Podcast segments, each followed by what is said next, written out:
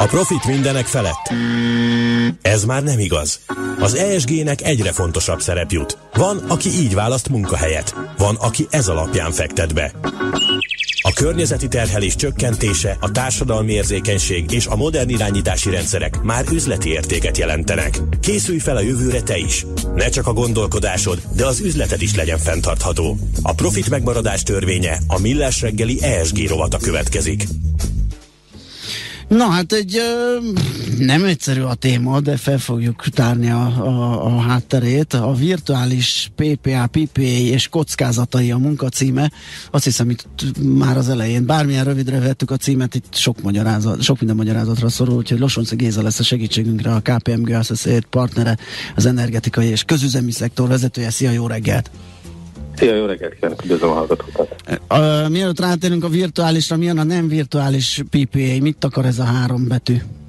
Hát ez igazából hosszú távú villamosenergia beszerzési szerződést takar, és uh, ennek aktualitását, illetve divatosságát a, ugye a mindenki által ismert energiaválság, a magas és változó villamosenergiárak adják, ami egy uh-huh. nagy teher a gazdaság szereplőinek. Uh-huh. Hogyan virtualizálódik ez? Ez mit akar ez a, ez a fogalom, amikor ennek a virtuális verzióját emlegetjük? Hát egy egészen különleges, eddig kevéssé ismert konstrukció, ami kezd elterjedni. Nagyjából leegyszerűsítve úgy kell elképzelni, hogy a magyarországi vásárló egy a magyar rendszerrel közvetlen összeköttetésben nem feltétlenül levő erőművel köt egy szerződést. Ezzel párhuzamosan megvásárolja a villamosenergiát a magyarországi kereskedőjétől. Ugyanez az erőmű, akivel egy másik országban, nem tudom, Szerbiában, Lengyelországban, bárhol, megtermelje a villamosenergiát, és jellemzően ez egy megújuló kapacitás szokott lenni. Az ottani a, a, a piacon eladja a villamosenergiát, ö, megállapítanak egy fix árat, és amennyiben azon fix ár alatt adja el az erőmű a villamosenergiát, abban esetben a magyarországi vásárló fizet ennek az erőműnek, amiben a fölött adja el a villamosenergiát, akkor pedig a magyarországi vásárló kapja meg a különbözetet. Tehát akkor ezt egy, egy fajta ilyen fedezeti ügyletként kell értelmezni, ami a más energetikai olajnál, de akár gabonánál, áruférességeknél is működik?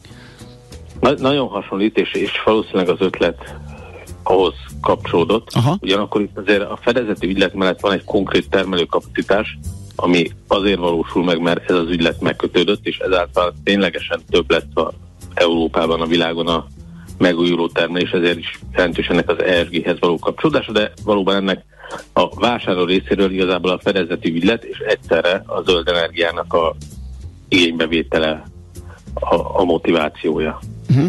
Ez egy elmondásra nem tűnik egy túl egyszerű ügyletnek, meg külföldi rész is van benne, ami ráadásul nem is tudom, hogy ö, magyar vállalkozó, hogy hát elvileg nem is vásárolt külföldön, nem? Vagy... Igen, tehát ezt hogy lehet nyélbeütni, vagy hogy, hogy zajlik ennek a lebonyolítása? Erre általában most már azért kezdenek bejáratott utak lenni. Általában itt a kezdeményezés a termelői oldalon szokott történni, és megkeresik a különböző nagy fogyasztókat. Másik oldalon pedig a keresleti oldalon is erre van igény, hiszen ez valójában tud egyfajta biztosítékot jelenteni arra, hogy, hogy ö, ö, hosszú távon stabilizálja a villamosenergiának a beszerzési költségét. Tehát mind a két fél oldalról van, van kezdeményezés erre, de, de inkább, a tá- inkább a kínálati oldal az, ami egyelőre aktívabb ezen a piacon. Tehát ezt úgy, úgy kell értenem, hogy én valakivel kötök egy hazai szolgáltatóval egy ilyen, egy ilyen hosszú távú energiabeszerzési szerződést, és ő elintézi nekem, hogyha ilyen igényem van ennek a, ennek a hátterét, tehát gyakorlatilag nem nagyon kell bevonni újabb partnert. Ez, ez, ez, ez a változat, ez ilyen is létezik, aha, de azért ez nem ez a gyakori. Nem ez a gyakori. Neked, neked megvan a szerződésed a magyarországi szolgáltatóban, aki téged teljes körűen ellát, és ezzel párhuzamosan te megkötöd a valamelyik partnerrel, vagy akár egyébként multinacionális vállalatok központi szinten is megkötik egy partnerrel, vagy partnercsoporttal ezt a szerződést. Uh-huh. Tehát ez el is tud szakadni az eredeti villamosenergia beszerzési konstrukciótól. Na és hol jön be az E S G vonal ide? Az E S G vonal ott jön be ebbe, hogy ennek hatására a, ténylegesen olyan kapacitások tudnak megépülni, amik nem épülnének meg, hiszen ez a, a kínálati oldalon, tehát a villamosenergia termelő oldalon egy olyan stabil, biztos forrás tud biztosítani, amilyen alapján finanszírozhatóvá válnak ezek az erőművek, hiszen hosszú távon egy stabil bevételt fog garantálni számukra. Uh-huh. Aha, tehát akkor ennek köszönhetően épülhetnek új naperőművek, illetve már olyanok, amik... Uh, uh-huh. Ha jól hát nekem egyébként általában az újabb erőművekhez szólt kapcsolni, hiszen uh-huh. a meglevő erőművek azok jellemzően valamilyen támogatásra épültek, tehát azok nehezebben tudnak kimenni a szabad piacra. Uh-huh.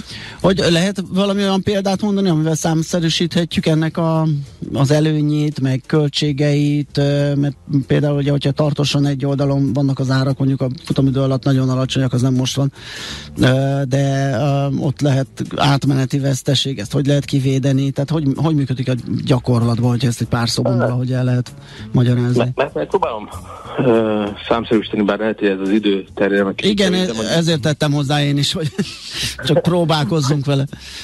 Mondjuk képzeljünk el egy dél, déli naperőművet, ami megépülés előtt van, ebben egy magyarországi nagyfogyasztó megköt mondjuk egy nyolcvan eurós fix áras virtuális pé pé á-t.